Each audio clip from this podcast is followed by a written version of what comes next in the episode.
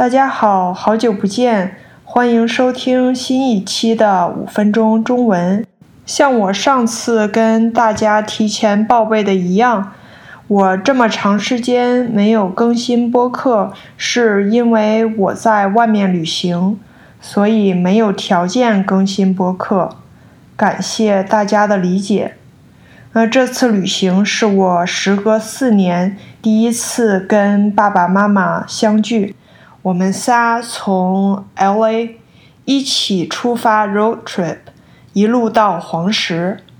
嗯，这一路非常的充实，每天的时间都得到了充分的利用。但是同时，这次也不是一次轻松的度假。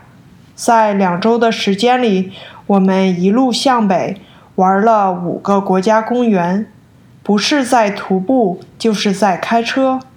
当然还有逛街、吃饭等等。总的来说，我们都玩得非常开心，留下了很多美好的回忆。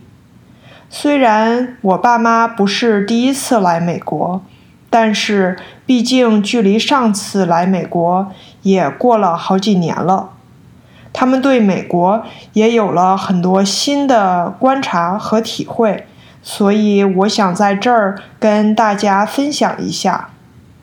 第一就是他们觉得美国的衣服好便宜。我爸妈这次来美国，每人都买了一大包衣服和鞋子带回去了，因为他们觉得太便宜了。在中国国内，有一点牌子的衣服很轻松就要上几百上千。我妈说，比如一件普通的 Under Armour 的 Polo 衫，在中国没有几百，差不多是美元几十到一百，绝对买不下来。但是在美国机场商店打折，只要不到二十美元。我也觉得美国的衣服确实是不贵的，一百美元可以买到一件质量不错的衣服。对比一百人民币的购买力，一百人民币基本买不到什么好衣服。这点我上次回国也很有体会。我就觉得中国的商场随便一件衣服就要上千，甚至几千，到底是谁在买？大家都这么有钱吗？我爸妈的第二个观察就是美国人不怕冷。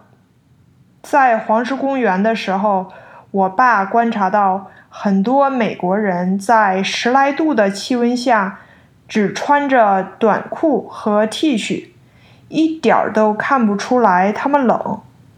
而我们仨穿着棉服夹克，好像跟人家不是一个季节。我爸猜想，这就跟中国人习惯喝热水。美国人习惯喝冰水一样吧，穿衣也是一个习惯。如果从小就穿的少，身体也就习惯这样的温度，所以也不会觉得冷。相比之下，中国人一般都比较重视保暖，所以穿的相对多一些。第三点就是美国的国家公园。游客跟中国比少很多，也很少有围栏和管理人员。在中国参观一个景点，尤其是在节假日，很容易人挤人，继而就会有很多工作人员维持秩序，人多也很嘈杂。而美国国家公园里游客比中国少很多。这样就可以更好的专注享受大自然的美，而不会因为人太多破坏了兴致。我们去的时候，夏天的旅游旺季还没开始，但是即使是旺季，美国离中国很多著名景点的拥挤程度还是差远了。那今天关于我爸妈对美国旅游的一些体会，就跟大家分享到这里。